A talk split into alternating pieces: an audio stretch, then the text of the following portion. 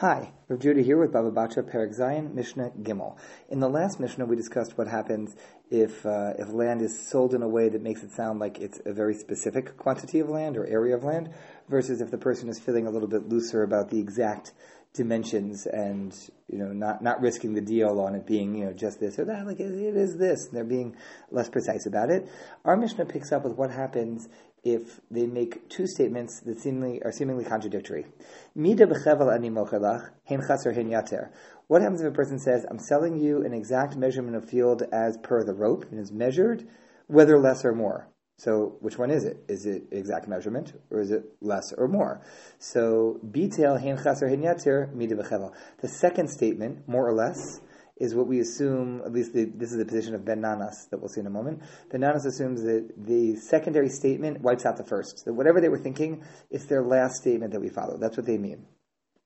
If they said, uh, Hein chaser, hein yater, mida bechevel, they said, I'm selling you this land more or less exactly measured, then bitel mida bechevel, hein chaser, hein yater. Then we follow again the second statement and we do it precisely, the difference lying in whether if there are variations up to a 24th, is that just assumed and accepted and it's fine? Or no, does it have to, do we now undo the, uh, undo the deal?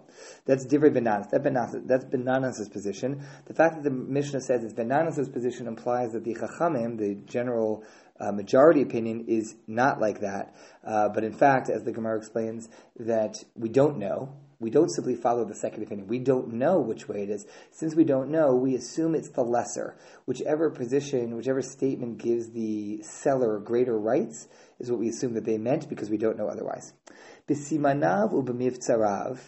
Uh.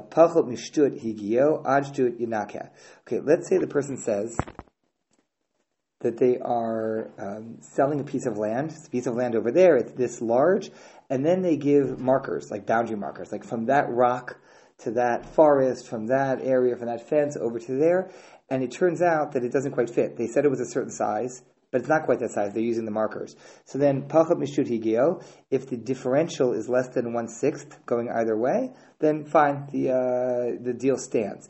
But ad shtut, if it's a sixth, yinaket actually gets deducted from the uh, from the price. That's that's too much to simply be taken in given the uh, just given the directions of the boundaries.